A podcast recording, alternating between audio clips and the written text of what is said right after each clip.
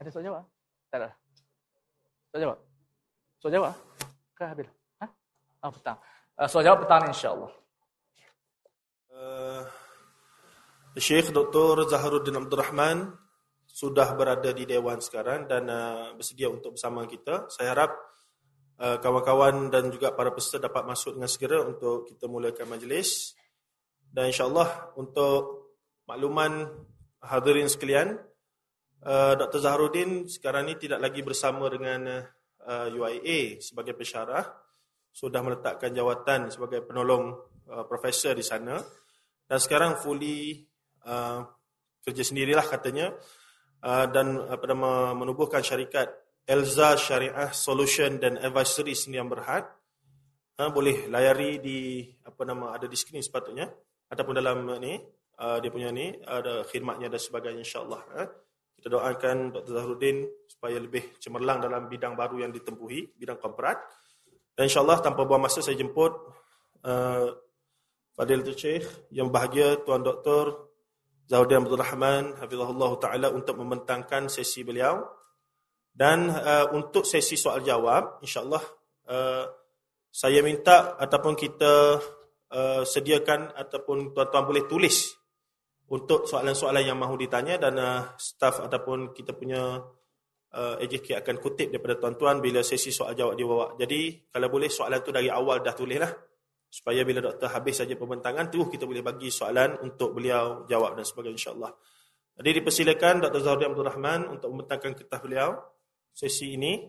Falyatafaddal mashkura.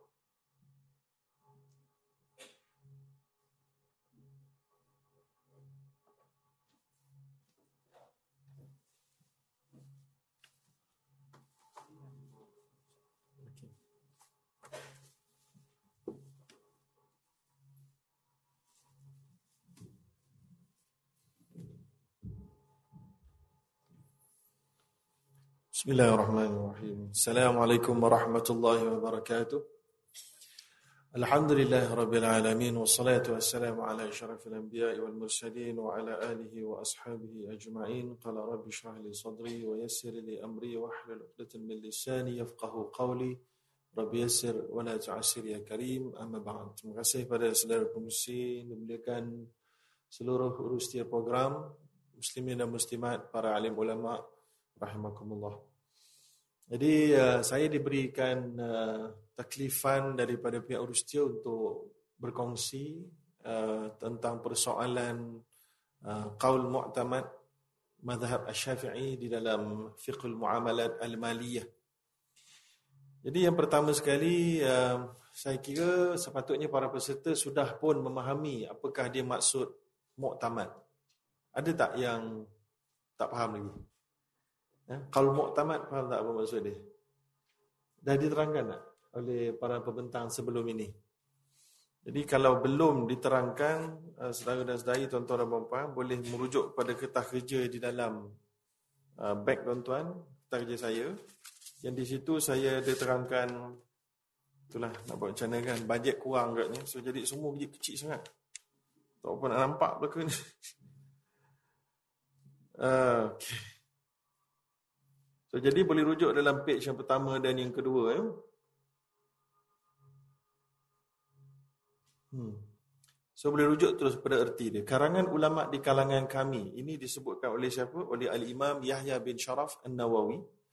Kalangan ulama dari kalangan kami terlalu banyak dan bertebaran sedangkan ada padanya perbezaan dalam pemilihan ijtihad dan pendapat maka tiada mampu untuk mentahqiq pendapat mazhab ini kecuali individu yang mampu menyelam dan menelaah dan yang mempunyai kehalusan serta kesungguhan tertinggi.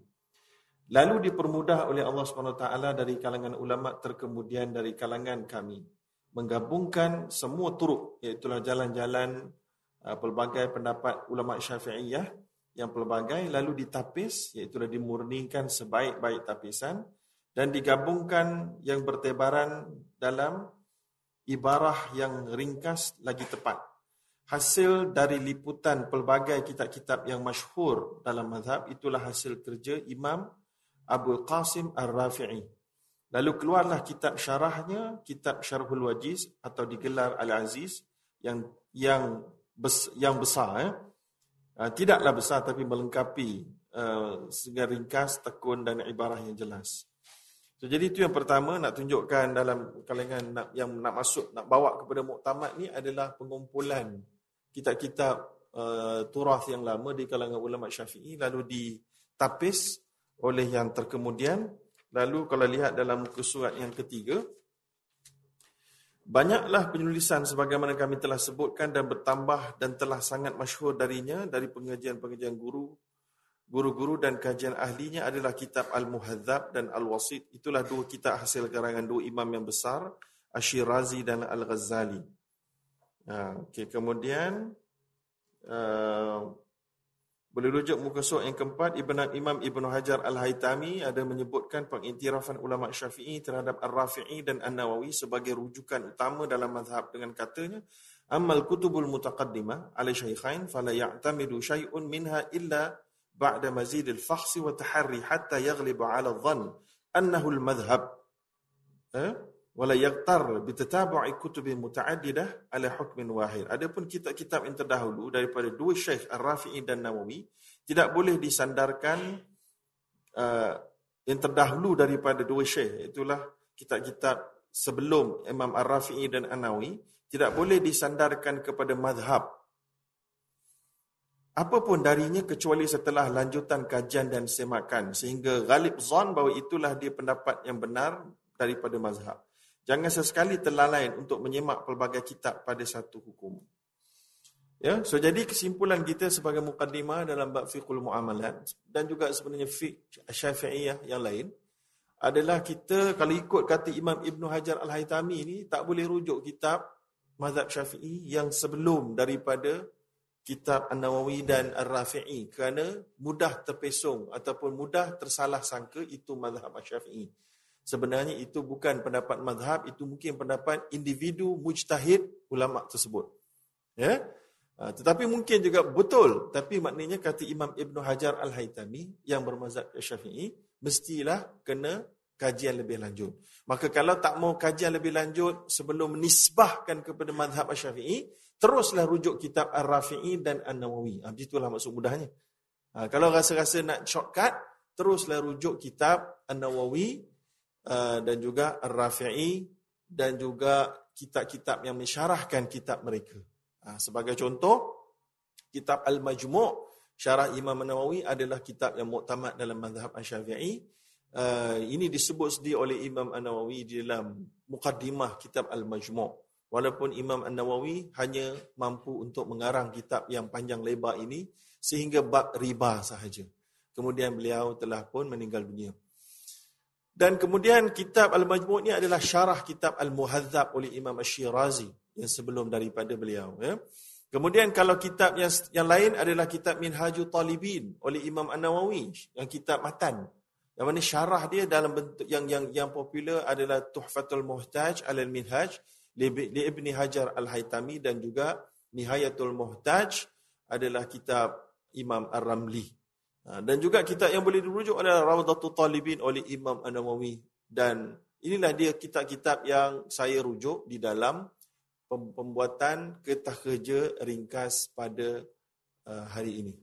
Okey? Dan ada banyak lagi kitab yang boleh dirujuk tapi atas kesempatan waktu yang tidak uh, mengizinkan saya tak sempat nak nak cross reference kepada kitab-kitab yang lain ya.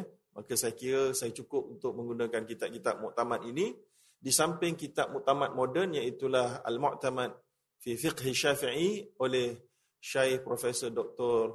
Muhammad Az-Zuhaili uh, yang masih hidup lagi beliau adalah seorang profesor syariah di UAE salah saya sekarang ni ya.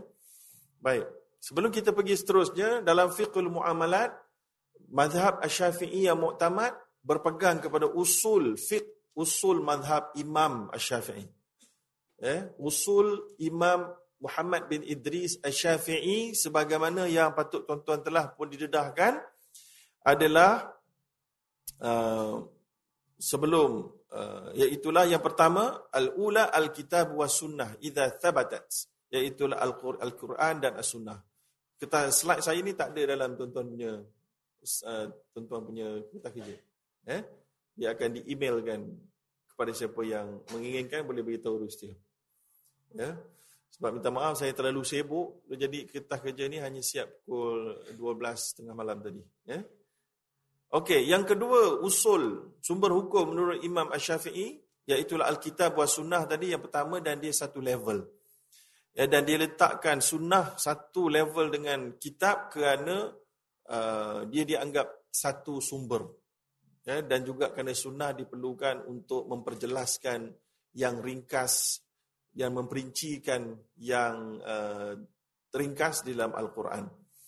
Kemudian yang kedua punya rujukan Imam Ash-Syafi'i dalam fiqh al-muamalat dan juga sebenarnya fiqh yang lain-lain. Al-ijma' fima laysa fihi kitabun wala sunnah. Ijma' ya ijma'ul fuqaha. Yang ketiga iaitulah um, kata-kata aqwalus sahabah, kata-kata para sahabat yang tidak mempunyai sebarang percanggahan. Ya. Yang keempat, ikhtilaf ashab sahabah ashab Rasulullah sallallahu alaihi wasallam fil masalah fayakhudh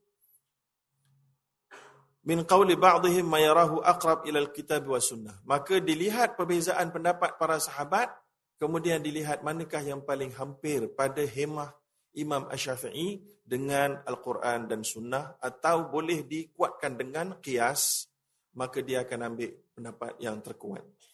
Yang kelima, al-qiyas ala ba'di tabaqat wa la yusaru ila syai'in ghairil kitabi wa sunnah wa huma mawjudan.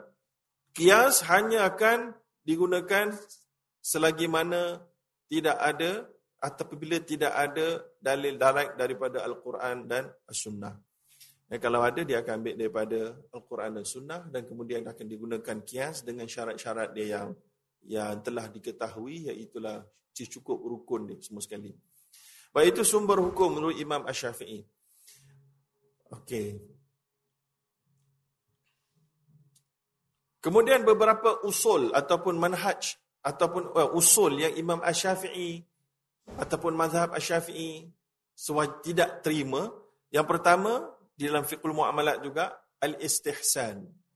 Tapi al-istihsan yang yang Imam Ash-Syafi'i kata man istahsana faqad syara' siapa yang melakukan istihsan maka dia telah sebenarnya mencipta hukum dari diri sendiri ya lalu um, apa nama tu ditolak istihsan ini. Walau bagaimanapun istihsan digunakan banyak oleh mazhab uh, Al-Hanafi dan juga Al-Maliki. Tetapi istihsan yang digunakan oleh mazhab Maliki dan Hanafi itu bukanlah istihsan yang dimaksudkan di dalam kata-kata Imam Ash-Syafi'i. Istihsan yang dimaksudkan oleh Imam Ash-Syafi'i itu adalah memberi fatwa berdasarkan hawa ya, tanpa sebarang kuyud dan tawabit. Tanpa sebarang panduan dan juga parameters dan syarat-syarat yang diterima oleh para alim ulama. Yang kedua, mazhab Asy-Syafi'i juga tidak menerima pakai hujah bi amal ahli Madinah.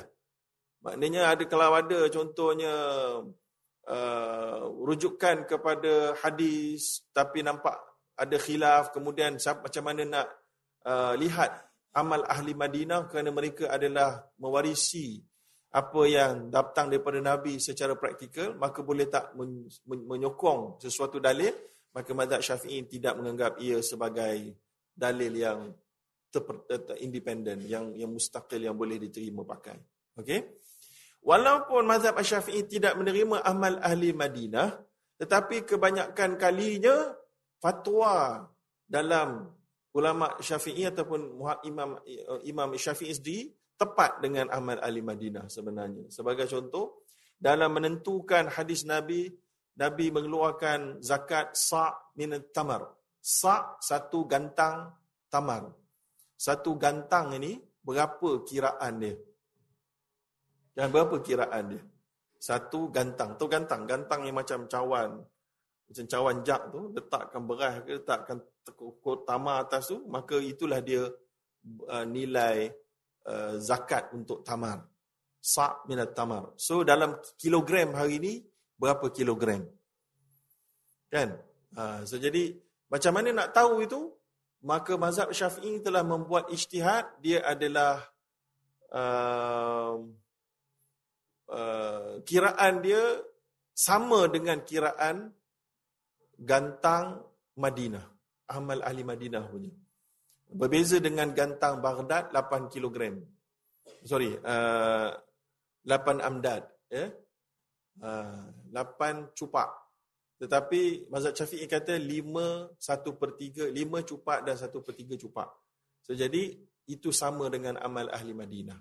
So walaupun dia tolak amal ahli Madinah secara independen tetapi tetap keputusan dia sama juga dalam beberapa banyak kes. Kemudian usul yang ditolak oleh mazhab Asy-Syafi'i juga masalihul mursalah. Tetapi walaupun masalihul mursalah atas nama itu ditolak, tetapi ada yang hampir serupa di dalam mazhab Asy-Syafi'i namanya al-munasabah. Ya, al-munasabah sebenarnya hampir dengan masalihul mursalah dan masalihul mu'tabarah. Ya. Kemudian aqwalus sahabah apabila apa nama tu bersendiri maka tidak boleh diterima. Kemudian syarak mengqablina juga uh, tidak digunakan sebagai sumber usul yang kuat dalam mazhab Asy-Syafi'i. Baik. Ya, sekarang kita pergi pada fiqh muamalat. Saya sebenarnya susah untuk memikirkan kaedah terbaik untuk mem-sharekan atau berkongsi maklumat tentang perkara ini kerana fiqh muamalat ini sangat luas. So nak kongsi macam mana pun saya tak tahu. Maka saya fikir kalau begitu kita hanya bagi sedikit feel kepada para peserta macam mana bentuk fiqh muamalat dalam mazhab Asy-Syafi'i dan kita ambil beberapa selected case ya sahaja yang mampu saya rasa untuk kita dapatkan dia punya flavor ni. Contoh dalam rukun jual beli mazhab Asy-Syafi'i uh, yang muktamad mengatakan mesti mempunyai lebih daripada satu orang yang berakad. Ha, kalau jual beli dengan diri sendiri itu tidak sah. Ya, saya lah penjual, saya lah pembeli. Okey. Hasil daripada itu uh, mazhab Asy-Syafi'i uh, kebanyakannya menolak kalau kita menjadi wakil kepada dua-dua pihak. Contoh saya menjadi wakil kepada si Polan untuk membeli barang.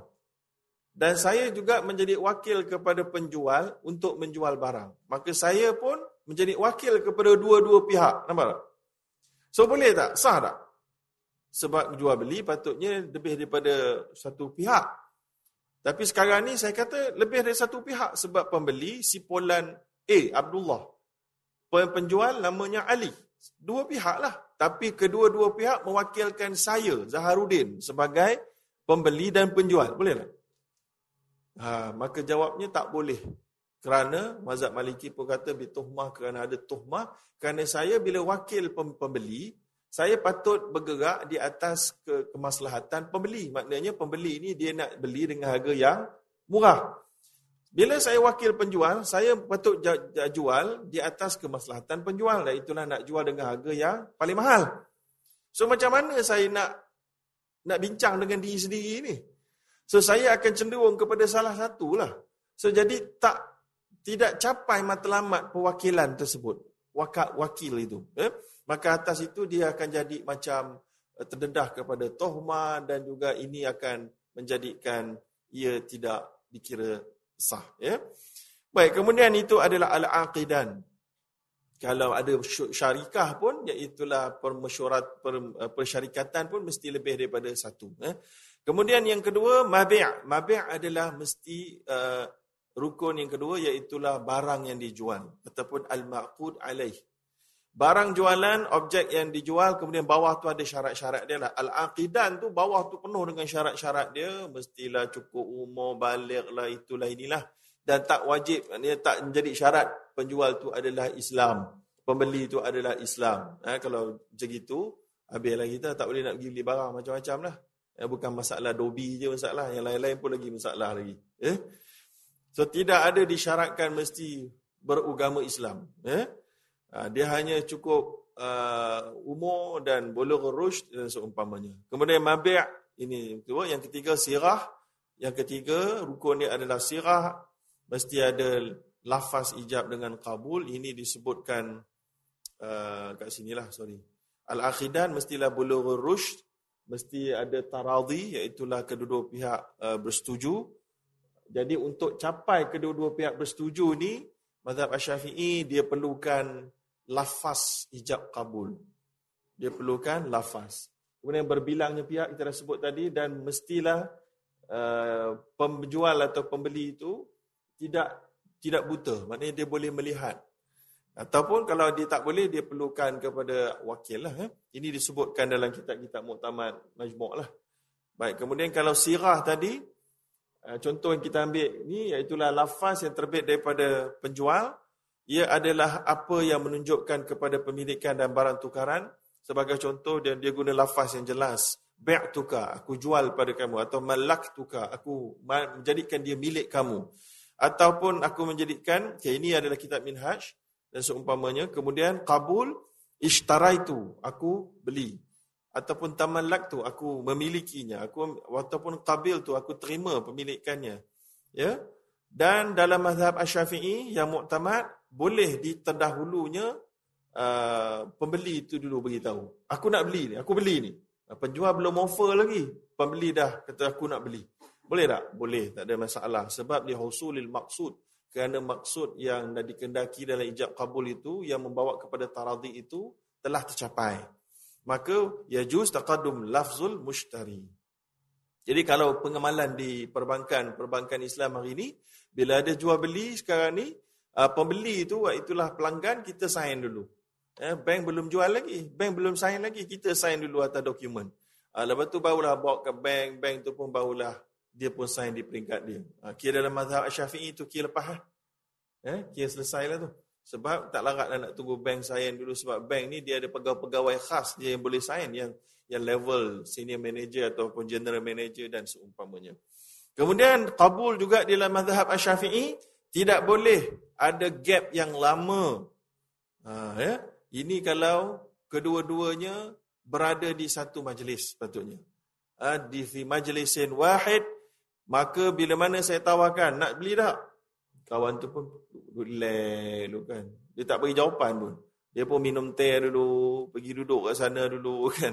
Jadi kalau ada gap yang panjang tu, dikira ijab, dikira ijab tadi tu telah pun tidak bersambut. Bila tak bersambut, cancel. Itu tak jadi. Boleh faham? Ya? itu kalau pendek dimaafkan. Ya, kenapa? Kerana disebut dalam kitab Tuhfatul Muhtaj kerana tidak bersambut itu menjadi petunjuk bahawa al-i'rad iaitu mereka atau pembeli tak tak mau, tak terima tawaran itu. Tetapi dalam konteks zaman konteks zaman semasa hari ini, bila kita masuk supermarket, kita kena faham konteks ijab dan qabul sudah berbeza. Ya? sudah berbeza. Tapi dia selari tak dengan madhab Asy-Syafi'i. Iaitulah bila kita masuk dalam kedai, dalam kedai itu semua ada harga. Dah melekat dah dekat dia punya rak dia tu.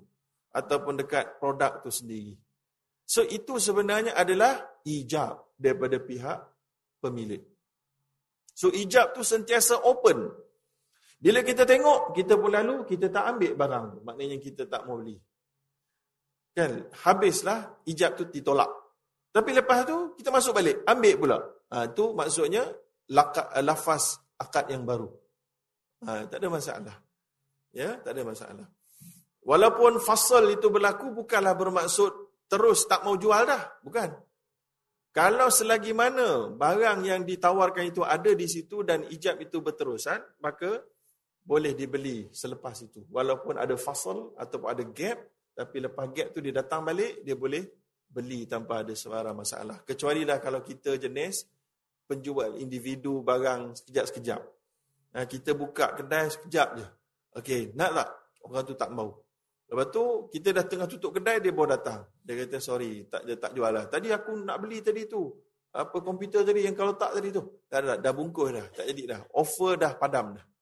Ha, maknanya, bila dia dah bungkus, dia tak mau jual dah lah. Ataupun dia nak jual pada waktu yang ter ter terhad, waktu itu saja. Ha, contohnya, supermarket pun sama juga, dia ada offer promosi.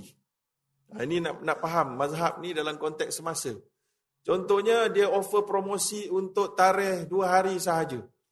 Eh, dia jual lah harga gandum dengan harga RM1 satu kilo. Ha, biasanya RM2 lebih, RM3. Ini RM1 saja. Tapi dua hari, kita pun sibuk sangat tak sempat nak pergi supermarket tu. Hari yang ketiga baru kita pergi. Kita kata saya ambil, saya terima uh, apa nama offer kamu yang uh, semalam tu. Boleh tak? Tak boleh. Sebab you tak datang ataupun you datang, mungkin kita datang tapi kita tak ambil. Kita nak cepat. Kita kata tak ni kita tak balik rumah ni, kita nak pergi tempat lain terus. Maka kita tak ambil. Ataupun kita dah pergi tempat lain tu baru kita datang. Baru kita datang tu, kita tengok offer dah tak ada. Kita saya nak yang tadi tu, saya datang yang tadi tu. Tak boleh. Eh, sebab kita telah pun ada fasal contohnya kat situ. Itulah takrif ataupun penerangan dia ada fasal, ada uh, gap di antara offer dengan acceptance. Baik. Beberapa isu berkenaan sirah yang paling glamour sekali dalam perbincangan bab sirah dalam mazhab Asy-Syafi'i ini adalah jual beli mu'attah. Jual beli mu'attah ni uh, disebutkan dalam kitab Al-Majmu' dan lain-lain. Ya, iaitu lah Uh, wala yujad lafaz atau yujad lafaz min ahadihima dunal akhar iaitulah jual beli yang tidak ada berlafaz tentang saya jual dan saya beli. Ya? Uh, ataupun ada satu pihak je sebut saya jual. Yang beli senyap ya buat buat muka pusing je ambil je duit uh, bagi duit senyap ya kan? Ataupun yang beli je pandai-pandai saya beli ni saya beli. Yang jual tu buat tak tahu je apa benda dalam mat ni. Aku tahu lah kau beli kau cakap apa lagi kan? So, jadi dia tak faham. So ini menjadikan beberapa pengamalan di Malaysia, uh, ada beberapa orang di Malaysia cuba untuk mengamalkan perkara ini dengan sebuah aku jual, aku beli, aku jual, aku beli dengan begitu banyaklah eh. Tapi sekarang ini jadilah isu kalaulah benda ini tak boleh tanpa berlafaz macam mana dengan pembelian melalui vending machine kan. So, jadi kita masuk duit, kita pun tekan, keluar terus minuman tersebut. Tak ada siapa pun cakap, saya beli.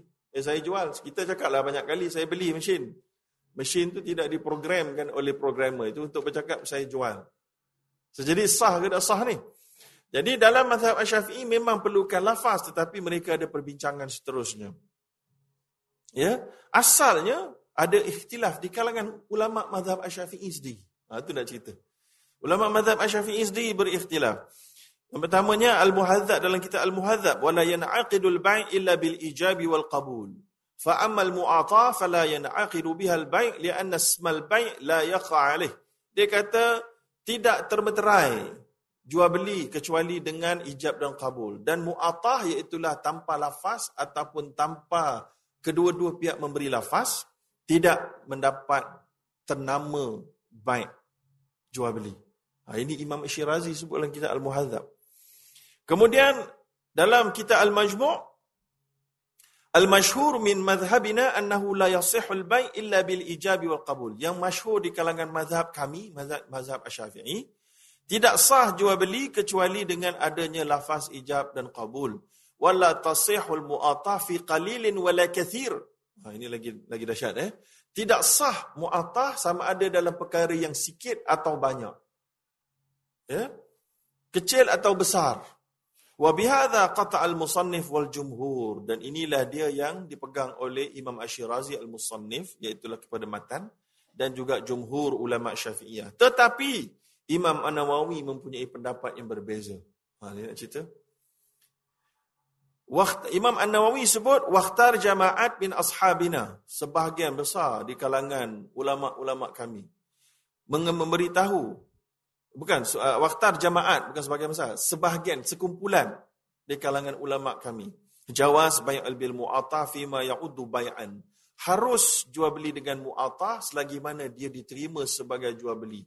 Macam juga Imam Malik berkata dia kata eh dia, dia petik Imam Malik cakap kullu ma addahu nasu bai'an fahuwa bai' setiap perkara yang manusia di kawasan setempat itu iktiraf sebagai jual beli kita pun iktiraf dan wa mimman ikhtarah wa man wa mimman ikhtara min ashabina dan di kalangan ulama mazhab Asy-Syafi'i yang berkata al-mu'atah jual beli secara tanpa lafaz ijab dan kabul itu ya'uddu bai'an sahihan sahihatan iaitu dianggap jual beli yang sahih adalah al-mutawalli al-baghawi ar-ruyani ya. Dan dan juga kalau kita rujuk Imam Abu Hamid Al-Ghazali juga Ya. Ha, dan ini juga yang dipilih oleh Imam An-Nawawi. Ha, so jadi bila ada macam ni tuan-tuan nak pakai mana? Nak muktamad Fi fiqh syafi'i yang mana? Ya? Walaupun ada di kalangan ulama mazhab syafi'i kata ada yang pertengahan. Ada yang harus, ada yang tak harus. 100%. Ada yang harus 100%. Ada yang pertengahan. Yang pertengahan tu, dia kata harus fil muhaqqarat. Pada benda-benda kecil saja. Ha, benda-benda murah. Tapi penentuan murah itu juga tertakluk kepada uruf semasa. Ha, jadi kalau RM10 murah tak? Okay, kita kita murah. Ha, itu tak payah aku beli, aku jual pun tak apa. Tapi kalau barang tu RM50 atau RM2,000, ha, dia perlukan kepada kepada ijab muqabul dengan lafaz. Dan mazhab Asy-Syafi'i sebenarnya tidaklah rigid di dalam lafaz secara verbal. So ni kena faham. Ada orang dia nak lafaz juga. Dia beli rumah dengan tanda tangan sikit punya banyak pun, aku jual, aku beli. Benda lagi kan. Sebab dia juga boleh dimeterai dengan al-kitabah. Malah dalam mazhab Syafi'i kata bahawa dengan penulisan itu lebih lagi sebenarnya dapat mencapai maksud ijab wa qabul itu. So lafaz itu just pada pada case pada case yang tidak ada bertulis. Ya. Uh, tapi zaman sekarang ini barang kecil pun kalau di kedai-kedai yang maju dia ada bertulis itulah barang tu ada resit. Uh, resit tu kira ijab wa qabul lah. Dan eh dia tulis harga dekat barang tu kemudian kita beli ada resit. Uh, so jelas ijab wa qabul telah dilafazkan sebenarnya. So jadi jadi Jangan bimbang. Eh? Tapi dekat vending machine memang tak ada resit. Ya? Ha, tapi kalau ikut mazhab syafi'i yang jumhur, tak boleh. Tapi tak boleh belilah kat, kat, dekat vending machine tu. Ha, tengok je lah. Kan? Buat hiasan ni. Ha, tapi kalau mazhab, uh, kalau Imam Nawawi semua membolehkan. Baik, kemudian sedikit lagi beberapa contoh yang berkait dengan al-mabi' itulah barang, barang pula ya, barang yang dijual beli yang mestilah dimiliki oleh boleh di, di, dihantar. Saya malah nak pergi kat situ. Eh? Tapi saya nak tu pergi kepada beberapa contoh. Dalam mazhab Asy-Syafi'i berkata, orang kafir tidak boleh beli mushaf Al-Quran. Itu dalam kitab Minhajul Talibin. Malah ada sedikit ayat Quran pun tak boleh. Kalau ada dinding, beli rumah kat dinding dia tu ada khat ayat Quran, pun tak boleh juga. Ha, macam? Nak pakai mazhab Syafi'i? Ha, tuan-tuan beli buku tu ada ada Al-Quran lah tu tak boleh jual ke orang kafir. Sesusah tu kat pesta buku dia nak jual uh, Islam kafir. uh, tengok je orang yang macam tak Islam, Islam kafir. Kalau kafir tak boleh beli ah. Oi, Taliban nanti kena tuduh tuan-tuan. Ini mazhab Syafi'i lah. Ini sebab tu fik muamalat ni dia dia anjal tuan-tuan, dia fleksibel. Walaupun mazhab Syafi'i pun ada kalanya Uh, kita kena faham dia punya roh di sebalik fatwa tersebut apa.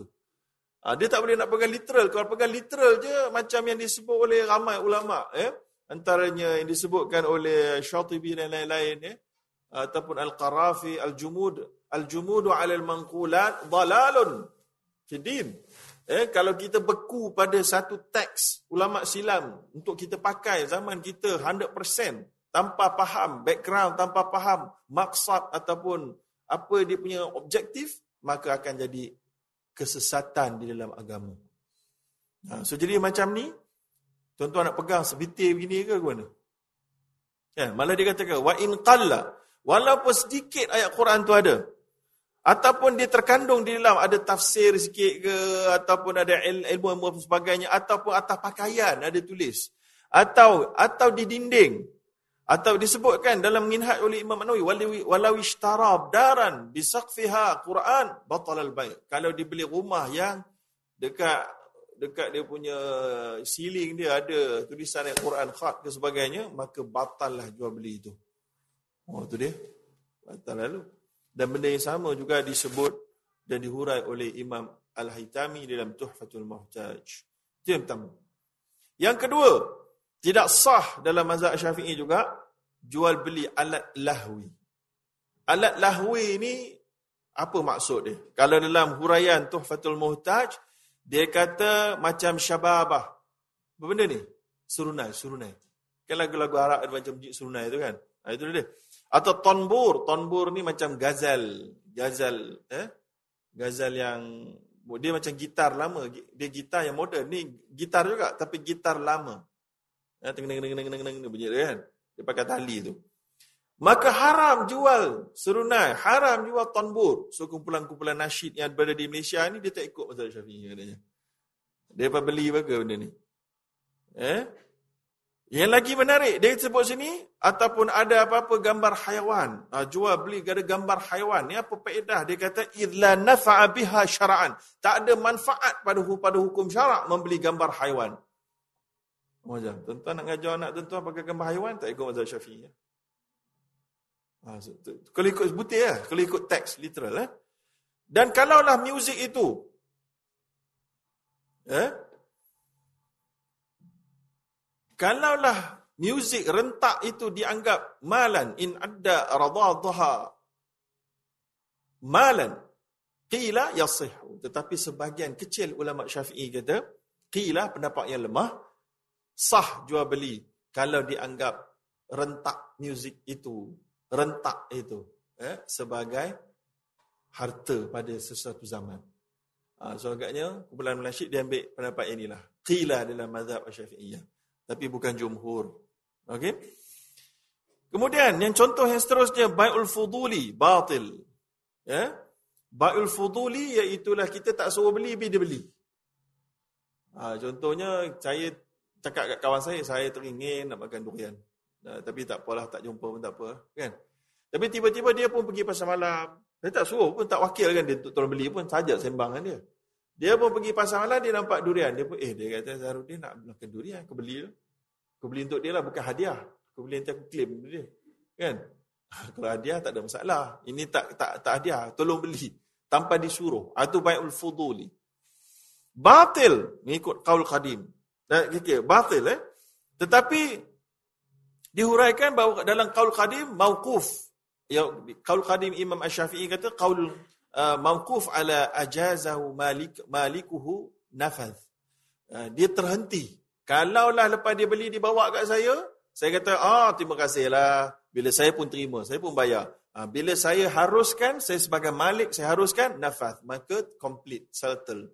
Uh, termeterailah perwakilan tu tak batal ya itu qaul qadim tetapi ini disebut dalam kitab Minhaj. Kitab Minhaj oleh Imam Nawawi kata kaul qadim saja. Kaul jadid dia tak sebut. Tapi Imam Al-Haytami duk sebut. Tak sebenarnya jadid pun sama juga. Harus. Ha, ya. Jadi Imam An-Nawawi dalam Minhaj dia tak tak hurai. Dia kata kaul qadim saja.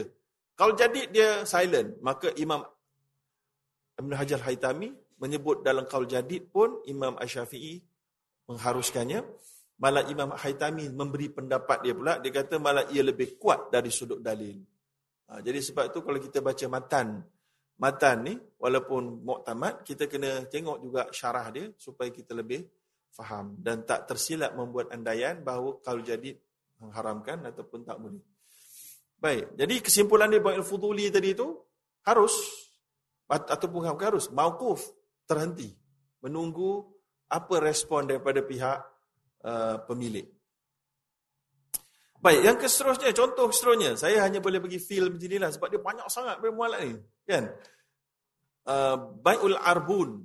Uh, dalam madhab Asyafi'i, dia panggil Arbun. Dalam fik kewangan Islam di Malaysia, mereka suka Urbun. Uh, tengoklah, semua dekat Bank Negara ke semua Urbun belaga. Dalam kitab Tuhfatul Muhtad dan lain-lain, semua sebut dengan jelas, uh, dengan bifath dengan bacaan baris atas arbun. Ataupun ada juga yang sebut al-urban. Macamlah tak apalah nak balik mana pun. Tapi apa maksud dia? Iaitulah bi ayyashtari wa yu'tiyahu darahim litakuna min ath-thaman in radiya sil'ah wa illa fa fahabi fa fa uh, hibah eh? Fa habahu eh? Fa habi habihu eh? Iaitulah kalau sekiranya saya bagi duit katalah saya nak beli uh, barang ni harga seribu atau seratus. Saya bagi sepuluh ringgit pada dia. Okey nah sepuluh ringgit saya beli. Tapi saya kata nanti kejap saya nak pergi pusing ya eh? Pusing jap. Kalau saya tak datang balik ni duit sepuluh ringgit tu kamu ambil lah itu maksud dia saya hadiahkan saya hibahkan saya hibahkan tapi kalau saya datang RM10 tu akan jadi harga. Maknanya harga barang tu 100, saya bagi RM10. Macam deposit down payment lah. Kita akan bayar lagi RM90. Ha, begitulah. So, bay'ul arbun, ya, dalam madhab asyafi'i, dalam kitab Minhaju Talibin sebut, la yasihu bay'ul arbun. Tidak sah. Tapi mazhab di Malaysia, dalam kewangan Islam, kita terima bay'ul arbun ini. Ya, malah majmuk fiqh islami pun terima dengan dua syarat sahaja. Ha, so, jadi dalam konteks moden, konteks silam yang terima bai'ul arbun hanyalah mazhab Hanbali biasanya di, diberitahu begitu. Mazhab Hanbali terima. Ha. Mazhab Asyafi'i tolak. Kalau kita tengok memang gitulah gayanya dalam Minhajul Talibin tu la yasihul bai'ul arbun dan anna madhhabana butlanuhu in kana syart fi nafsil aqd. Tapi rupanya yang lebih detailnya mazhab Syafi'i tidaklah menolak secara general. Disebutkan dalam kitab Al-Majmu' dalam mazhab kami batal bai'ul arbun in kana syartu fi nafsil aqd. Kalaulah syarat untuk hadiahkan itu diletak di dalam akad yang sama. Ha, ya. Detail sikit lagi Imam Nawawi sebut dia kata kat sini wahya fima idza dafa ilaihi qabla qib qabla al-bai' dirhaman Wa qala la tabi' hadhi sil'ah li ghairi. Dia bagi tadi itu dia bagi deposit contoh kan dia bagi satu dirham dia pun cakap pembeli ni kata jangan jual barang ni pada siapa-siapa selain dari aku eh kau simpan untuk aku. Wa illam ashtariha minka fa hadha dirham laka. Kalau aku tak jadi beli daripada engkau satu dirham tadi ni jadi milik engkau. Thumma ashtara minhu ba'da dhalika bi aqdin mubtada.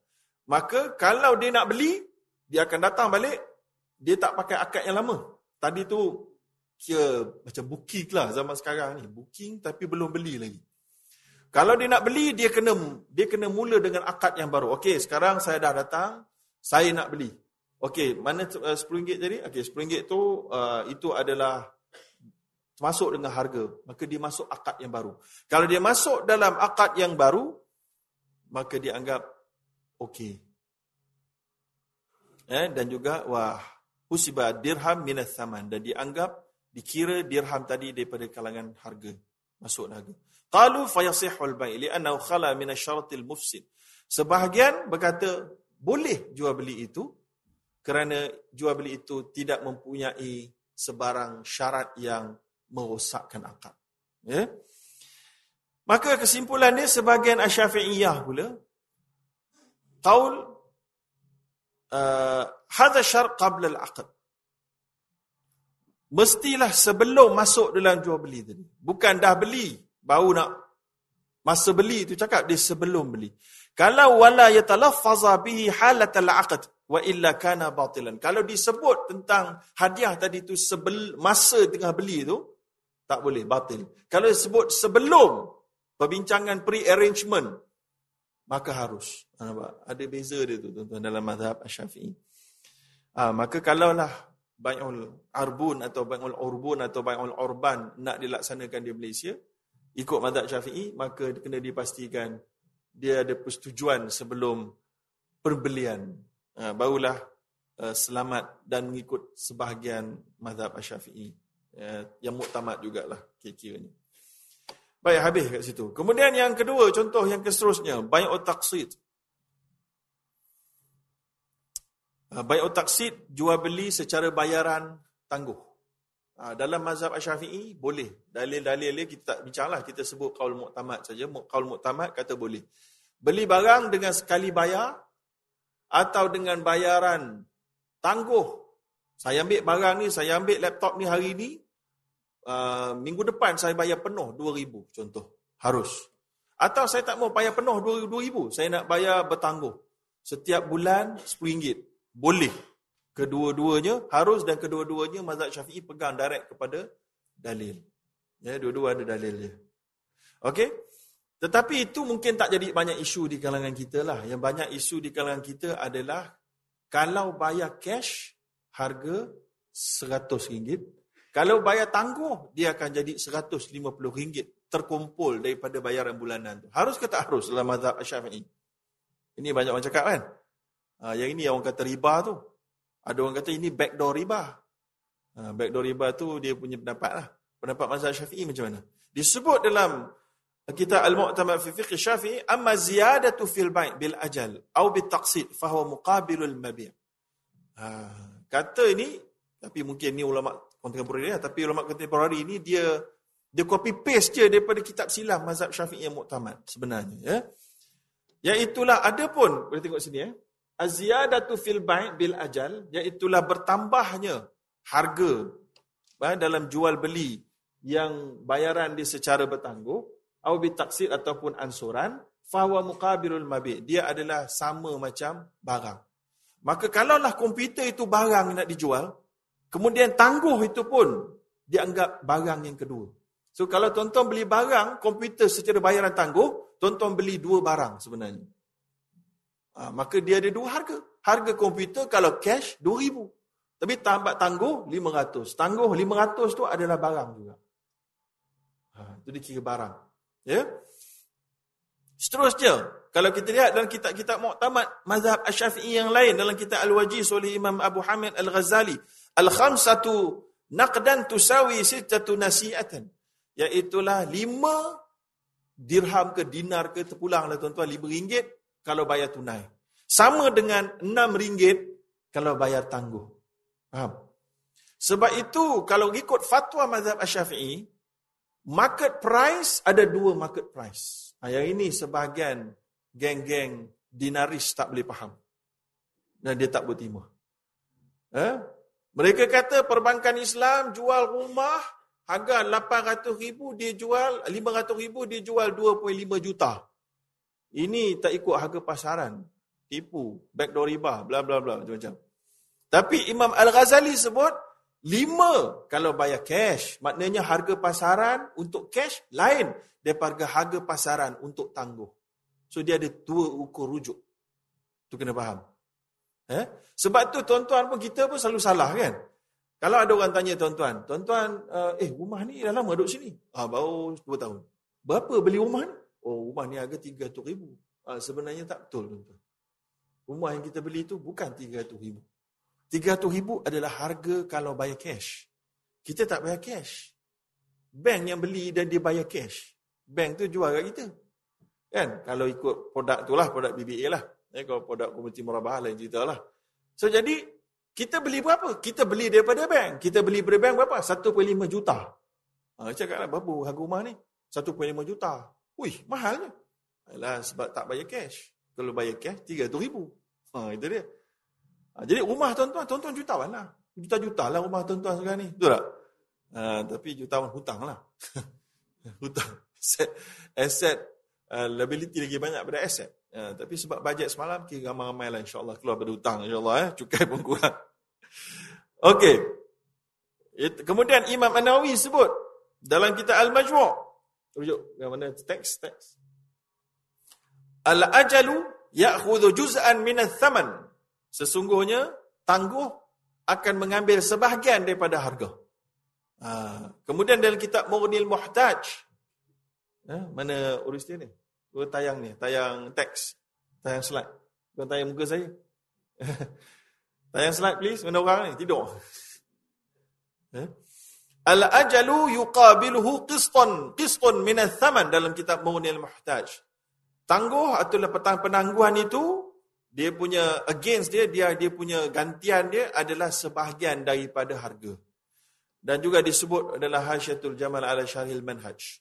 Jadi maknanya mazhab Asy-Syafi'i yang muktamad beli cash satu harga, beli tangguh satu harga yang lain adalah harus. Ha, kalau ikut bahasa ekonomi, dia kata time value of money bersama juga.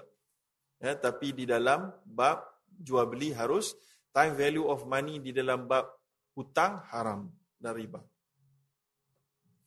Kemudian, dua, dua jual beli dalam satu. Dua jual beli dalam satu Uh, pun orang kita selalu pening kepala dengan fatwa ini. Sebab ada hadis sebenarnya. Ya, nah Nabi SAW an bai'ataini fi bai'ah. Nabi larang dua jual beli dalam satu. Maka ulama pun bincang panjang lebar apa maksud dua jual beli dalam satu dengan pelbagai interpretasi yang berbeza-beza untuk mencapai kepada maksud yang dimaksudkan oleh Nabi. Ya, dalam mazhab Asy-Syafi'i ada juga interpretasi. Bai'atani fi bai'ah ahaduhuma, salah satu tafsiran dia, contoh, an yaqul seorang itu berkata, bi'tuka bih, bi'tuka hadha bi alf. Aku jual pada kamu ini dengan seribu. Ala antabi'ani daraka bi kadha. Dengan syarat, kamu jual kepada aku rumah kamu dengan harga sekian-sekian. Jadi kita ikat jualan ini dengan jualan itu. Kita ikat. Ha, banyak tak tuan-tuan berlaku benda ni zaman sekarang?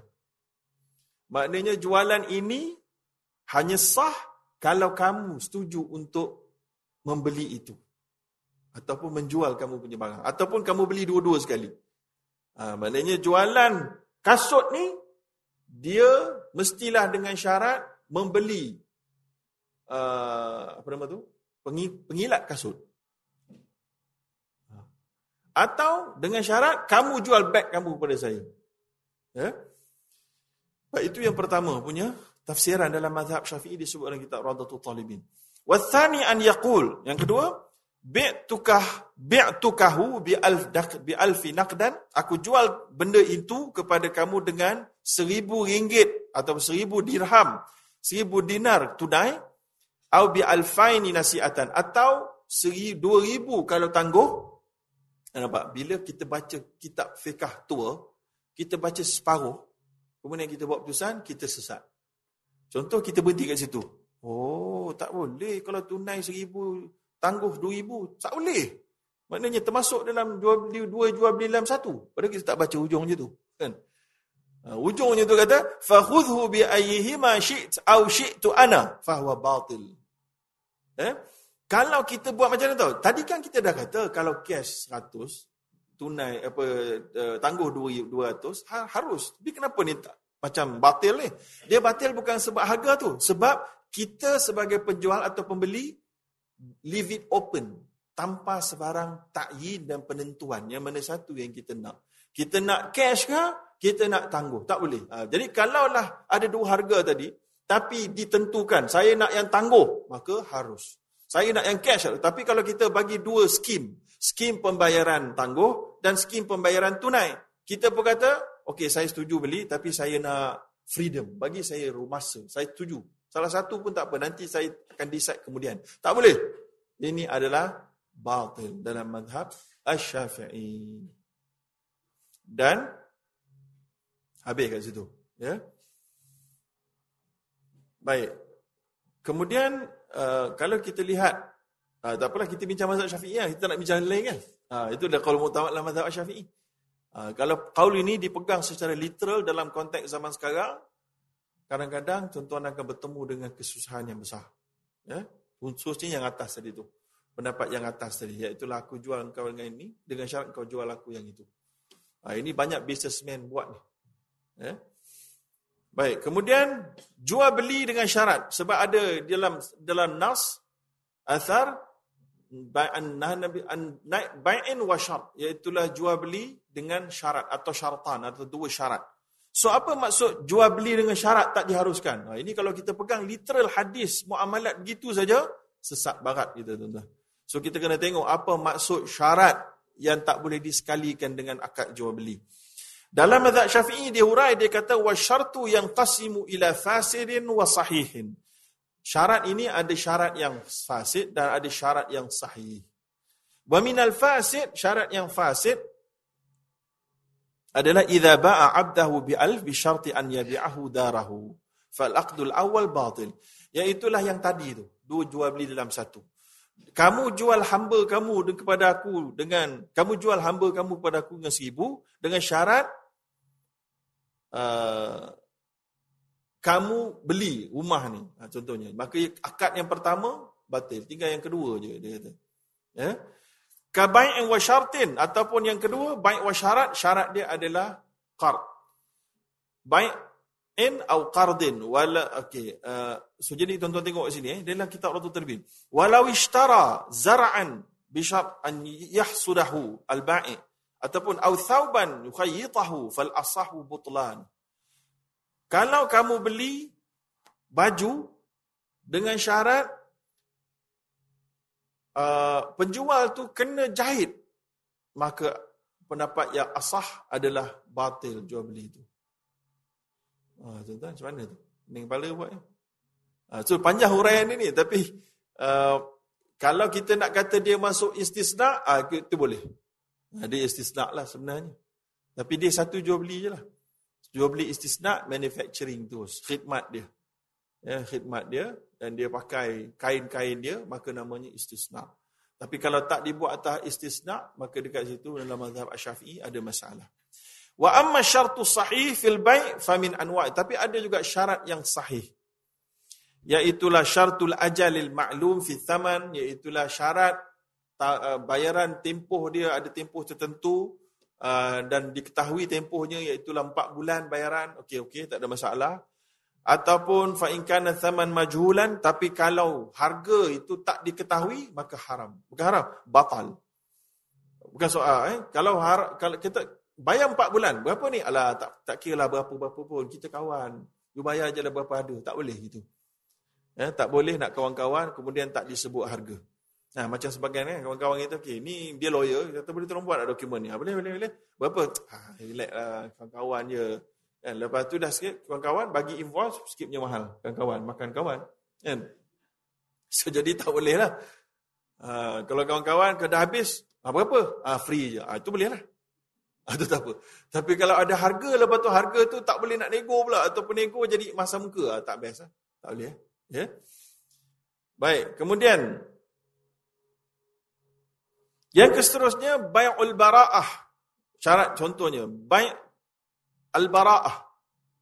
Jual beli dengan syarat penjual terselamat dan dikecualikan daripada kalau ada apa aib pada barang. Contohnya saya jual uh, kereta, saya kata saya jual kereta ni berdasarkan apa yang ada dalam kereta ni. Uh, maknanya apa-apalah. Dan kalau ada apa-apa rosak, saya tak tanggung. Itu syarat dia. Saya jual dengan syarat kalau ada apa-apa yang rosak, saya tak tanggung. Eh? Begitu. Harus kita harus?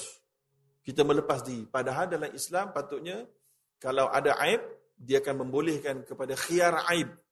Iaitulah ada pilihan untuk pembeli memulangkan barang aib ataupun meminta penjual memperbaiki aib itu dengan free ataupun meminta penjual untuk menurunkan harga memberi refund kerana kerosakan yang muncul ya? Maka bai'ul bil bara'ah ataupun bai'ul bara'ah harus kita harus? Dalam mazhab Syafi'i disebut kat sini wa yustathna minan nahyi an bai'i syart. Ha, dan dikecualikan daripada larangan dalam bab bai' dengan dengan syarat ini beberapa bentuk. Harus maknanya bentuk ini kal bai' bi syartil khiyar. Jual beli dengan syarat boleh membuat pilihan lepas ini macam contohnya khiyar syarat ke eh, khiyar aib au al-bara'ah min al-aib. Maknanya dalam disebut oleh uh, Imam Al-Haytami dalam kitab Tuhfatul Muhtaj harus untuk jual beli dengan mengecualikan penjual daripada sebarang tanggungan ke atas kerosakan yang timbul. Tetapi pendapat ini adalah pendapat ulama mazhab Syafi'i. So sebab itu kadang-kadang bila kita sebut pendapat mazhab syafi'i, kita sebut ini pendapat mazhab syafi'i. Dia tidak semestinya pendapat al-imam Muhammad bin Idris al-syafi'i. Ya, eh? Sebab disebutkan bahawa al-imam Muhammad bin Idris al-syafi'i punya pendapat dalam Bai'ul Bara'ah adalah dengan syarat aib itu telah uh, diberitahu awal. Itu yang harus.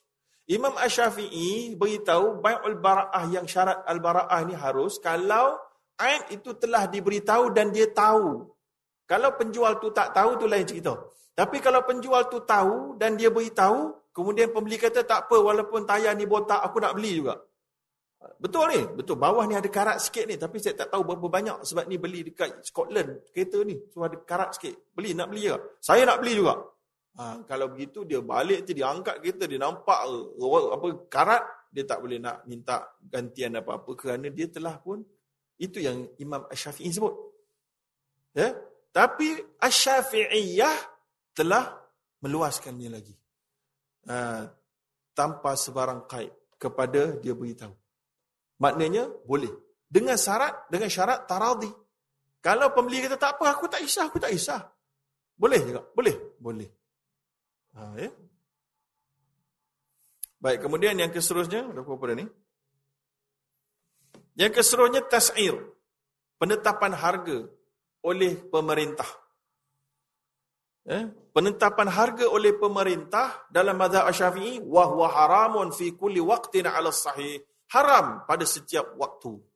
Ini disebut dalam kitab Rawdatul Talibin. Mana disebut fala yahilu lil hakim fil asl tidak halal bagi pemerintah dalam hukum asal an yusa'ir untuk meletakkan harga ataupun menetapkan harga. Tetapi ada minoriti pendapat lemah dalam mazhab Asy-Syafi'i. Wa qila bi jawazi tas'ir fi waqtil ghala lil at'imah. Harus tas'ir dalam waktu-waktu harga tak terkawal, harga tinggi luar biasa ya, yang menyusahkan ya bagi makanan-makanan asasi khususnya. Jadi maknanya Malaysia ni kita guna pendapat minoriti mazhab Asy-Syafi'i. Qila. Ha? sebab kita buat. Sebab Malaysia buat. Malaysia kita buat untuk harga barang kawalan gula, tepung, minyak, masak, minyak petrol, ya. Dan senarainya boleh dilihat dalam KPDNKK Section 5 atau kawalan bekalan. Maka boleh tak sebenarnya? Ha, ini kalau ikut maksad dia sebenarnya digalakkan. Malah apabila ia adalah barang asasi. Okey dan ini juga yang disebut dalam fatwa Imam Malik. Ya. Yang keseluruhnya bai'un najash. Apa itu bai'un najash? Apa pendapat mazhab Syafi'i? Iaitulah wan najashu bi an yazida fi thaman la li raghbatin bal yukhdi'a ghairah. Najash itu adalah penambahan pada harga bukan kerana teringin nak beli, tapi untuk menipu orang selain untuk untuk untuk memperdaya. Ya. Ha, contoh kita jual pakai lelong. Pakai eBay, kita penjual. Kita jual, kita nak bagi harga naik, kita menjadi pembeli dan orang yang bidding. Ha, itu najash modern. Haram hukum ni. Eh? Ha, eh? Ataupun dalam kitab Al-Mu'tamad kata an yazida syakhs thamana sil'ah la biqasdi syira. Seorang itu dia naikkan harga bukan kerana dia nak beli. Walakin liughir ghairah untuk memperdayakan ataupun untuk menarik orang lain untuk mendapatkannya. Wa yuwahimahu birtifa'i qimatiha dan untuk mewahamkan, memberikan gambaran yang tak betul, tapi sebetulnya dia sengaja nak nampak, orang nampak barang ni mahal. Nah, barang ni mahal. Maka menyebabkan orang itu pun tampil membelinya dengan lebih mahal daripada harga yang sepatutnya. Ha, ini kalau dalam konteks huraian dalam kitab syafi'i yang lain juga, dia sebut macam saya ada buat plan dengan si Polan A, Nampak je ada orang, dua, tiga, empat orang masuk kedai, tengah tengok barang-barang komputer ni. Terus kawan-kawan saya yang saya dah plan tadi tu, yang saya dah plan tadi tu, dia akan masuk, dia akan kata, ish, harga komputer ni murah. Ha? Eh, kita pergi sana ni, nampak harga dia RM2,000, sini RM1,850. Murah ni, hebat ni. Kena beli ni, kena beritahu anak buah ni. Dia pun bercakap-cakap sebab kalau saya sebagai penjual yang beritahu harga murah, pembeli yang berpotensi mungkin tak mungkin tak berkenan sebab penjual akan mengaku segala-galanya. Tapi bila orang third party yang tak dikenali dianggap sebagai pelanggan yang memberitahu, maka dia lebih mudah untuk memperdayakan potential buyer. Maka itu adalah bay'un najash yang termasuk dalam jual beli yang diharamkan di dalam mazhab Asy-Syafi'i. Yang keseluruhnya jual beli anggur untuk orang yang membuat arak. Ha, ini kata Imam Asy-Syafi'i akrah bai'ul inab mimman yu'assira mimman yu'assirul khamr. Aku tak suka menjual anggur kepada orang yang kerjanya menggunakan anggur itu untuk memerahnya lalu membuat arak. Imam Asy-Syafi'i dinyatakan oleh para alim ulama sangat berseni dalam menggunakan bahasa di dalam fatwanya. Jika beliau tidak mahu menghalalkan yang haram dan mengharamkan yang halal, Lalu beliau menggunakan perkataan akrah untuk menunjukkan tak boleh. Ataupun kalau kata bahasa yang lainnya haram. Tapi dia tak menggunakan perkataan haram. Haram. Ya, hadha haramun wa hadha halalun. Ya, yang Allah SWT sebut. Apa nama tu uh, tak mau kita sebut ini halal ini haram. Kemudian kita berreka-reka untuk atas nama Allah. Ya. Lalu atas sebab itu sebagian ulama kata akrah iaitulah makruh itu sebenarnya adalah haram.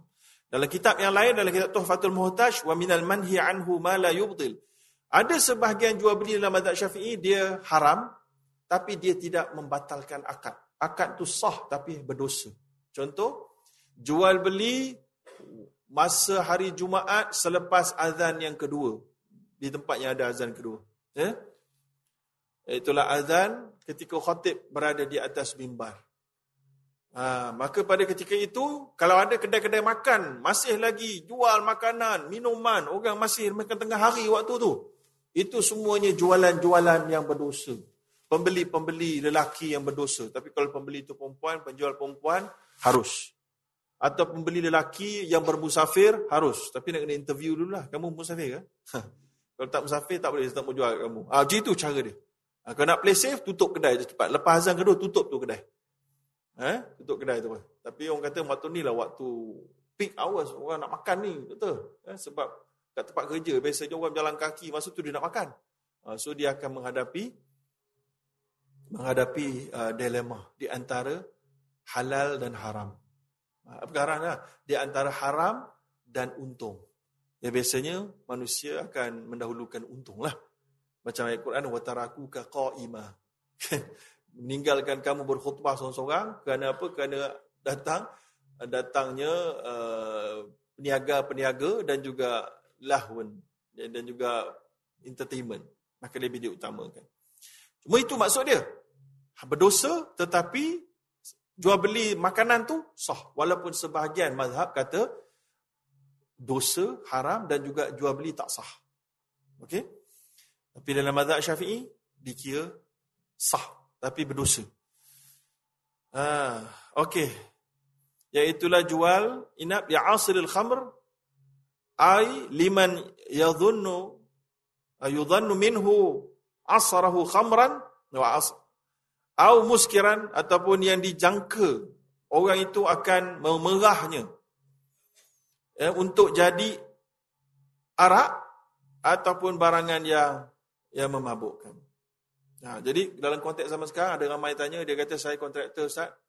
Saya dapat kontrak untuk membekalkan uh, membekalkan batu untuk buat berhala. Boleh tak? ada orang tanya eh. Ha, so benda soalan-soalan moden macam itu boleh dikiaskan atau dipahami daripada jawapan mazhab Syafi'i ini. Ya. Ha, okey. Kemudian ada yang seterusnya berbincang pula kalau digunakan direct jadi ataupun core barang core. Tapi kalau barang yang barang yang bukan barang core, barang yang sampingan sangat, maka masih diharuskan. Ya. Barang core tu macam inilah. Arak ni takkan jadi arak tanpa anggur. Ha, walaupun ada arak daripada kurma, ada eh, tapi maknanya bila nak arak tu dia akan bahan utama dia anggur tu. Bila bahan utama tu daripada kita, kita tahu pula haram. Tapi kalau kita tak tahu tak apa. Ha, maka sebab tu orang kata, itu jangan tanya. Ha, jangan tanya, okey, bagus. Beli anggur banyak je. Eh, buat apa beli anggur? Ha, nak arak. Oh, tak boleh jual, tak jadi. Kalau tak tanya, selamat. Ha, tapi kalau yang beli tu, dia memang beritahu dah dalam borang dia, dalam cek dia, kilang arak, ha, tak boleh juga lah, tahu juga lah. So, isu ini digunakan dalam patwa di Malaysia di perbankan Islam sama ada bank Islam boleh simpan duit uh, pusat kasino. Pusat kasino ni dia duit banyak, tiba nak buka akaun bank Islam. Oh, insaf dia tu. Dia tak nak riba. so, so, jadi bank Islam dia pening kepala, eh kita nak allow ke depa buka ni? Ni daripada duit judi ni. Ha, boleh ke tak boleh? Ha, dikatakan kalau fatwa Bank Negara SSC eh. Uh, ada orang Bank Negara mesti kot atau bekas Bank Negara kan. Kalau dia institusi tak boleh. Tapi kalau ada seorang ni dia baru saja menang loteri. Individu dia menang, pop menang. Menang 3 juta kan, 2 juta. Uish nak letak bank Islam kan. Letak bank Islam bukan sebab insaf nak tak mau riba tapi sebab tengok rate bank Islam bagus tentu kan. Dia letak bank Islam lah. Dia letak bank Islam. Boleh tak kita terima? di individu. Kalau institusi tak boleh tadi. Kalau individu, ha, kalau duit tu dia dah campur dalam duit lain tak apa, memang boleh lah. Tapi dia tak campur, dia bagi cek daripada spot toto. Nampak spot toto. ha? Uh, so, jadi sebahagian mengatakan bahawa tak boleh lah sebab kalau nampak. Sebahagian lagi kata boleh juga. So macam-macam lah ikhtilaf. Tapi kalau di, dalam mazhab syafi'i yang inilah. Uh, mungkin ada kaitan sikit lah. Ada kaitan sikit walaupun tak kaitan sepenuhnya. Ya? Okey. Uh, yang kaitan dalam perbankan Islam biasanya orang nak minta buat financing. Uh, dia nak buat projek yang uh, ada hotel contohnya. Eh? Kita nak finance boleh tak? Boleh. Oh, confirm tak boleh lah ataupun buat bisnes, bisnes tobacco, bukan apa nama bisnes tembakau. Ha, boleh tak? Tembakau ni untuk apa ni? Untuk berukuk. Ha, tak boleh sebab ukuk haram. Ya, macam itulah. Ya, bagi duit pun tak boleh ha? Kemudian yang keseluruhnya berjual beli dengan orang yang keseluruhan hartanya haram dalam mazhab Syafi'i itu wala yajuz mubayatu man ya'lam anna jami'a malahu atau jami'a malihi haramun. Tidak harus berjual beli dengan yang orang yang kita tahu. Tapi kita tahu tak apalah, jangan tanya. Ha, so jadi zaman kita ni tuan-tuan, dalam konteks zaman sekarang, kita tak perlu nak tanya benda-benda yang tak perlu ditanya. Ya, sebagaimana yang apa nama tu disebut dalam nas kan? Uh, la tasalu an asya in tubdalakum tasukum. Jangan kamu tanya perkara yang kalau menyusahkan kamu. Jadi kalau uh, tapi itulah kita kena faham dia punya dawabit lah. Ada juga benda yang kita tak tanya menjadi haram berterusan dalam haram. Kan? Tapi ada benda yang kita tak payah tanya detail dia. Ha, macam ni lah tadi. Ha, dia orang tu nak beli nak beli guna untuk apa? Ha, senaraikan apakah barang ini kamu nak guna untuk apa? Nak beli komputer beraku kan? Kau nak guna untuk apa ni? Untuk pergi porno pergi tak? Tak pergi. tak pergi okey. Kita nak pastikan dia tak pergi, dia janji boleh kita jual. Oh, jenis gitu susah sikit lah kita nak niaga tuan-tuan. Eh? Ha? Okey. Wa amma idza kana al-malu mukhtalitan. Kalaulah harta pembeli itu atau penjual itu bercampur min haramin wa halal daripada halal dan yang haram, fala tuhramu mubayatuhu. Maka tidaklah harus untuk kita jual beli dengan dia. Walakin yukrah tapi dimakruhkan bertaamul dengannya. Kemudian kalau kita beli barang tuan-tuan dalam mazhab Syafi'i, kita tak diberitahu ada aib dan pembeli penjual pun tak tahu. Eh? Contohnya uh, pengalaman saya lah kan. Orang beli daripada kedai saya, dia beli-beli, dia bawa balik susu tu, dia try minum susu tengok basi lah walaupun belum expired. Belum expired. So dia pun datang, dia kata, "Doktor, susu basi ya. Tengok expiry, belum lagi." Dia kata, ah, "Apa yang patut yang pertama sekali apa yang patut saya buat?" Ha, kalau saya biasanya saya tukar ajalah. Ha, tapi sebenarnya kalaulah dia beli susu tu, dia letak dalam kereta sampai 3-4 jam. Dia pergi ambil anak dulu, pergi pasar malam dulu, dia pergi pasar raya dulu. Patutnya susu beli tu masuk dalam tiai secepat mungkin lah. Dia tak dia pergi lepak-lepak dulu dengan kawan-kawan pukul 12 malam sampai rumah. Beli tadi pukul 6 petang. Lepas tu dah basi. Dah basi datang kedai saya. Dia kata, Ustaz, basi ya. Dia minta tukar. Ha, dia berdosa lah. Dia tipu lagi. Sebab patutnya saya tak menjadi kewajipan saya untuk menukarnya. Tapi bagi penjual kita tak menyemaklah, kita akan bagi je lah. Kan? Sebab susah nak dibuktikan. Ha, tapi dia kena tanggung lah. Maknanya kalau dia dia pun sebenarnya yang merosakkan barang itu. Macam contohnya orang dia buat keluar uh, dia buat keluar apa nama tu uh, pasu bunga tengah-tengah jalan nak pergi ke nak tengah jalan nak pergi ke kereta terlanggar maka patah bingkai satu. Boleh tak dia atas balik dia kata eh Ni ada aib lah, bingkai ni patah tepi ni, nampak? Pada dia langgar ni. Itu maknanya dia tipu. Haram kat dia, bukan kat saya. Ha, tu kena faham eh? Baik, tapi itu bukan isu kat sini. Isu kat sini adalah, lepas tahu susu tu basi contohnya, bila nak boleh hantar balik dekat, dekat kedai saya contohnya kan? Mesti malam tu juga ke? Mesti tunggulah seminggu lagi lah. Tak ada masa kita nak pergi tempat lain lah. Macam mana kan? So jadi kalau dalam madzhab Syafi'i in in haqq al-mushtari fi radd al-mabi' bil khiyar al-'aib yathbutu 'ala al-fawr 'inda al-ittila' ila 'ala al-'aib. Mestilah 'ala al-fawr, secepat mungkin. Secepat mungkin. Sebab apa ni? Maksud daripada fatwa ini sebab mungkin supaya tidak menzalimi uh, penjual dan tidak membawa lebih keraguan dan ketidakredaan daripada kedua-dua pihak. Eh? Ha, contohnya pengalaman saya, ni staff saya beritahu lah. Dia kata ada orang ni dia beli dah 8 hari susu tu. Lepas tu dia bawa datang. Dia bawa datang dia kata yang susu ni basi ya. Ha, dah maknanya pada hari expired tu, dia datang. Dia kata ni basi dah lama sebenarnya. 6 hari lepas basi dah. Tapi dia baru datang. Jadi kita tukar jugalah. Tapi maknanya dia akan menyebabkan tarati itu tercalar. Betul tak? Eh? Sebab kita mungkin anggap, eh ini betul ni. Eh, padahal dah tahu 6 hari lepas. Mau nak datang, okay, macam mana ni? Kan? Ha, so, jadi dia akan menimbulkan syak di kalangan penjual dan meng, meng, menggugat taradi. Maka sebab itulah mazhab Syafi'i kata alal faur. Eh, indal itila. Kalau uh, sejurus dia nampak. Li'an al-asal fi ma'al luzum li dafi dharar lil mal fakunu fakana fauriyan. Maka disebut lagi kat sini. Tapi kalaulah alimahu lailan dia tahu pada malam itu falahu ta'khir hatta yusbih. Maka kalau malam tu dia tahu dia boleh lah nak tunggu besok pagi tu. Tak payah malam tu juga kedai dah tutup, ketuk pintu kedai tak ada orang tu kan. Atau pergi rumah owner pergi cari kan. Tak payah tunggu besok pada office hour. Ya. Baik, kemudian hukum berkenaan dengan qard, pulangan dengan tambahan dalam mazhab Asy-Syafi'i. Kalau kita beri pinjaman, ya, kemudian lagi mana tidak disyarat kalau ada orang tu kita beri dia seribu, beri dia seribu, dia pulang balik seribu dua ratus. Haram ke tak haram? Kita beri dia pinjaman, dia pulang dengan tambahan. Maka dalam mazhab Asy-Syafi'i dibenarkan dengan syarat tambahan itu tidak disyaratkan pada awal kontrak. Ya? Ya? Atau dia memulangkan harta yang lebih bernilai. Okey, sekiranya tidak disyaratkan. Ha? Itu je lah poin dia. Tapi kalau disyaratkan di awal ataupun disebut dipersetujui oleh kedua-dua pihak sama ada diminta atau di off ditawarkan kedua-duanya boleh membawa kepada kepada haram kerana riba. Ya. Okey.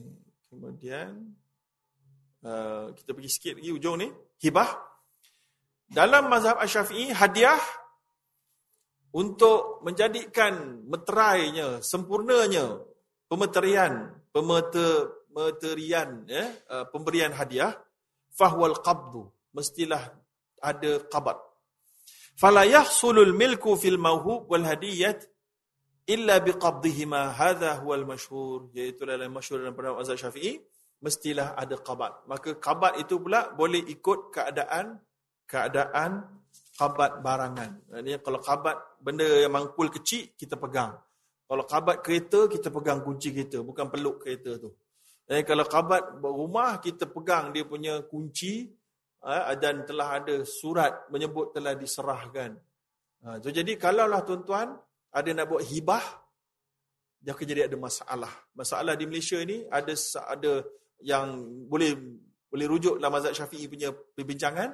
Kalau takaful, ada cakap takaful, bila ada seseorang A mati, maka semua takaful akan cover kan. Contohnya ada ada ada ada apa nama tu pampasan lah.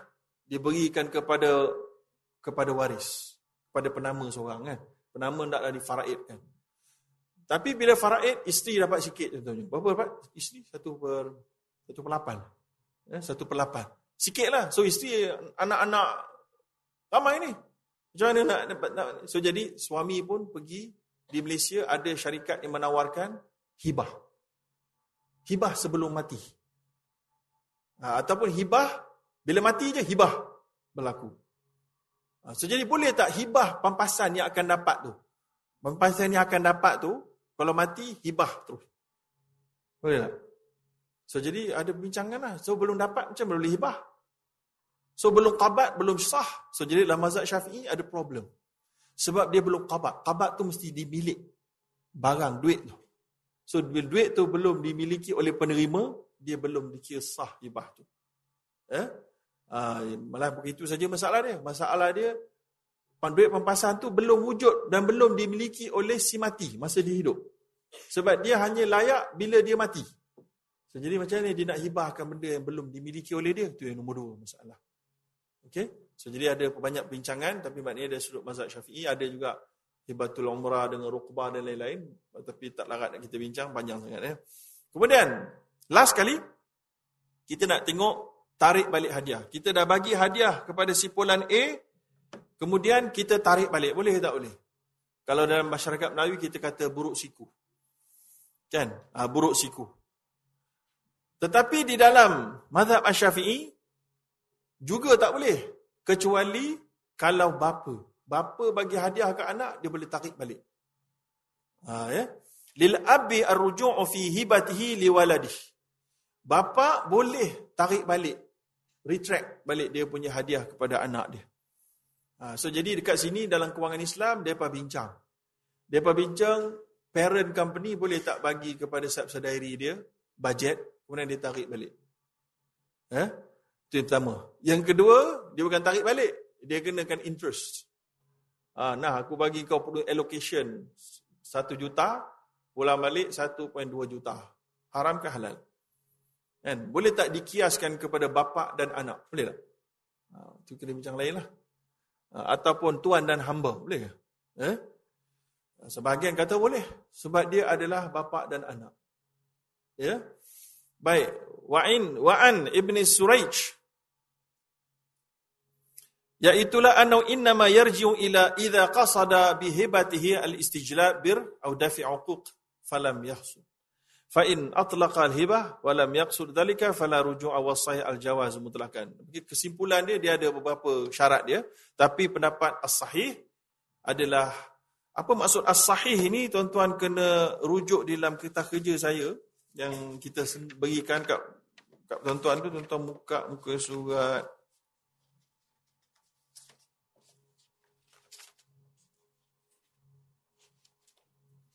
muka surat 16. Ha, kan tadi ada al-masyhur, al-masyhur fi madhhabina kan? Ataupun as-sahih ataupun al-asah. Semuanya bukan terjemahan literal tuan-tuan eh? Bukan maknanya as-sahih maknanya pendapat yang sahih. Al-asah pendapat yang paling sahih, bukan. Dia bukan literal, dia adalah istilah khas dalam mazhab Syafi'i kalau ia ditulis oleh Imam An-Nawawi. Ha, tapi kalau dia ditulis oleh ulama silam contohnya uh, Al-Buaiti dah, dah, itu tak tak tak pakai. Kalau Al-Buaiti yang sebut dalam kitab Al-Mukhtasar, ah, itu maksud literal. Tapi kalau Imam An-Nawawi punya kitab, dia tulis Al-Asah Al-Mashhur, itu adalah istilah khas yang membawa maksud tertentu. Contoh kat sini, As-Sahih apa dia? Pendapat yang paling kuat daripada pelbagai pendapat ulama syafi'iyah, yang mana lawannya adalah da'if. Ha, itu dia. Maknanya as-sahih itu adalah pendapat yang ditarjihkan daripada pendapat-pendapat istiak-istiak ulama syafi'i. As-sahih al-jawaz mutlaqan. So maknanya harus untuk tarik. Uh, bapak tak ada apa-apa syarat. Kat sini disebut ada yang kata kalau bapak tu berniat untuk membawa kebaikan kepada anak, maka dia pun kata nah sebab nak garakkan anak tu okey kalau anak kalau you boleh uh, dapat 5A ayah hadiahkan iPad. Anak pun sebagai nak dapat kebaikan ni, nak dapat iPad ni. Dapat 5A. Dah dapat 5A, bapa membagi guna sekejap. Itu ah, meh pulang balik. Apa? Boleh. Ha, eh? Sebagian kata yang itu je. Tapi kalau dia tak beritahu macam itu, dia tak berniat begitu, maka tak boleh. Ha, itu adalah bagian pendapat. Tapi Imam An-Nawi kata, daripada pendapat-pendapat itu, yang terkuat, as-sahih, jawas mutlakan. Boleh untuk si bapa tarik balik walaupun apa juga niat dia. Eh? So jadi kalau anak-anak sekalian kau dapat hadiah dari bapak lain kali, ha, kena beringat sikit. Eh? Jangan duk super seronok sebab bapak boleh tarik balik dalam mazhab Syafi'i. Eh? Kemudian saya kira ini adalah yang akhir dan saya nak bawa sikit macam mana mazhab Syafi'i dalam bab muamalat berhujah di dalam bab tarik hadiah ini. Eh? So jadi mazhab Syafi'i dia berhujah bertentangan dengan mazhab Abu Hanifah. Okey, mazhab Abu Hanifah contohnya bukan dalam bapa ni, yang selain daripada bapa. Selain daripada bapa, mazhab Syafi'i, bapa kepada anak, mazhab Syafi'i kata tak boleh tarik balik hadiah. Ya, maknanya buruk siku tu bukan makruh je, tapi haram. Tetapi mazhab Hanafi kata boleh untuk tarik balik. Ya. So mazhab Hanafi, so macam mana mazhab Syafi'i berhujah? Eh, okay, sebelum kita tengok macam mana mazhab Syafi'i berhujah, Uh, kita apa? Kita pergi mazhab Syafi'i punya dalil dulu. Dalil mazhab Syafi'i dia akan begitu apa apa usul mazhab tadi? Tengok ayat Quran. So ayat Quran yang dirujuk dalam bab ni contohnya A'udzubillahi minasyaitonirrajim ya ayyuhalladzina amanu aufu bil uqud wahai orang yang beriman sempurnakan janji kamu. So jadi sempurnakan janji dia dah bagi hadiah tu tu janji dia dah bagi sempurnakan habis tak boleh nak tarik balik lah. Itu yang pertama eh. Itu dia punya wasi istidlal. Yang kedua, ya ayyuhalladzina amanu atii'u Allah wa atii'ur rasul wa la tubtilu a'malakum. Wahai orang beriman, taatilah Allah, taatilah Rasul dan jangan batalkan amalan kamu. So, bagi hadiah tu sedekah. Kita, kita batalkan dia. Tak boleh. Ha, itu itu cara manhaj di dalam beristidlal. Kemudian yang ketiga dia pegang kepada daripada kepada sunnah. Yang mana daripada Ibnu Abbas radhiyallahu taala anhu daripada Nabi sallallahu alaihi wasallam mathalul ladhi mathalul ladhi yarji' fi sadaqati kamathalil kalb yaqi'u thumma ya'udu fi qai'ihi fayakulu fayakulu iaitulah dalam hadis ini daripada Ibnu Abbas ini iaitulah menunjukkan Nabi ada sebut orang yang beri orang perumpamaan orang yang tarik balik sedekah dia adalah seperti anjing yang muntah. Kemudian anjing itu uh, kembali kepada muntah dia dan kemudian makan muntah dia. Ya? Uh, hadis ni hadis sahih Bukhari dan Muslim ya dan kemudian bukan sorry hadis sahih Bukhari Muslim contohnya al-aidu fi hibatihi kal aidi fi qai fi qai'i Orang yang merujuk merujuk balik kepada dia punya uh, apa nama tu hadiah yang telah diberi macam anjing yang menjilat muntah dia. Sahih Bukhari dan Muslim ya. So rujuk kepada gambaran itu adalah tamthil dia tashbih kepada benda yang kotor. Muntah dan juga kepada anjing yang menjilat muntah maka ia adalah menunjukkan kepada tahrim ya. Kemudian mazhab Syafi'i juga berhujah dengan uh, athar yang mana disebutkan daripada Amr bin Shu'aib, daripada Tawus, daripada Ibnu Umar dan Ibnu Abbas, bahawa kedua-duanya uh, telah merafakkan hadis ini kepada Nabi, La yahillu rajul an yu'ti atiyah. Tidak halal bagi seorang lelaki yang beri hadiah satu hadiah, thumma yarji'u fiha, kemudian dia tarik balik. Illal walid fi ma yu'ti waladah. Kecuali kepada bapa yang beri pada anak dia. Nampak? Daripada nas hadis ini, uh, Mazhab Syafi'i memberi pengecualian tadi, ya, memberi pengecualian. Kemudian hadis ini riwayat Imam Tirmizi, Imam Tirmizi kata hadis ini hasan sahih, ya. Kemudian dari sudut akal pun ada juga, dari sudut makul. Dari sudut makul iaitu dia boleh mewarisi adawah wal baghdha, pemusuhan dan kemarahan. Dan dia juga boleh merosakkan uh, ownership pemilik penerima sebab penerima tu dah terima, dia dah buat macam-macam mungkin. Tiba-tiba nak kena pulang balik. Contoh dia dapat tanah, dia dah bina rumah. Tu nak pulang pulang balik. Mana? Rumah tu mana? Jadi, dia akan membawa kepada domino efek yang negatif. Maka untuk mengelakkan uncertainty, gharar, maka diharamkan. Faham eh? Ha, itulah cara mazhab syafi'i. Kemudian, macam mana cara mazhab syafi'i menanggapi hujah mazhab lain? Contoh, mazhab Hanafi kata boleh pulang balik. Kerana dalil yang pertama, Wa idza huyitum bi tahiyatin fahayyu bi ahs bi ahsana minha aw rudduha. Kalau kamu beri salam, maka hendaklah kamu balas dengan salam yang lebih bagus, yang sama atau lebih bagus. Ya? Atau uh, kembalikan yang sama eh. Maka dekat sini uh, wajh istidlal dia ada at-tahiyah itu lafzun mushtarak yang boleh membawa maksud salam, assalamualaikum, boleh membawa maksud hadiah, boleh membawa maksud pujian, boleh maksud hadiah dengan harta. So mazhab Hanafi kata, so masuk sekali lah, kita bagi harta, boleh pulang balik, pulang balik benda yang sama. Kita bagi RM10, kita minta balik RM10. Sama, boleh. Ya. Yeah? So macam mana? Macam mana mazhab Syafi'i menolak cara pendalilan itu adalah dengan mengatakan bahawa ya, yeah, dia ada munakashah dia, hadis ini, uh, Al-maksud dengan tahiyah, maksud tahiyah dalam ayat Al-Quran tadi itu adalah Assalamualaikum sahaja. Ya, dan dia membicarakan persoalan makarimul akhlak ya, dalam cara kita bermuamalah secara verbal. Ya, maka tidak terpakai kepada bab hadiah tadi. Yang kedua, mazhab Hanafi menggunakan hadis juga. Iaitulah al-wahib ahaqqu bihibatihi malam yuthab minha. Ya, Hadis disebut orang yang mem, atau pada satu lagi hadis al-wahib ahqqu bihibatihi ma lam yasil ilaihi al-iwad. Iaitulah orang yang memberi hadiah paling layak kepada hadiah yang diberikan sebenarnya. Selagi mana dia tidak dapat apa-apa ganjaran. Kalau ada ganjaran yang dia dapat, maka dah kira settle lah. Aku dah bagi hadiah, macam ada beli barang lah. Macam dah jadi muawadah lah. Tapi kalau dia tak dapat apa-apa, dia dapat ucapan terima kasih je, dia sebenarnya bebas dia adalah yang paling layak kepada hadiah yang telah diberikan untuk tarik balik ataupun untuk halalkan terus. Ya.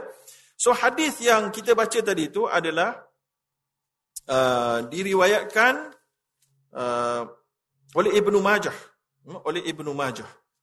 So macam mana mazhab Syafi'i melihat hadis ini?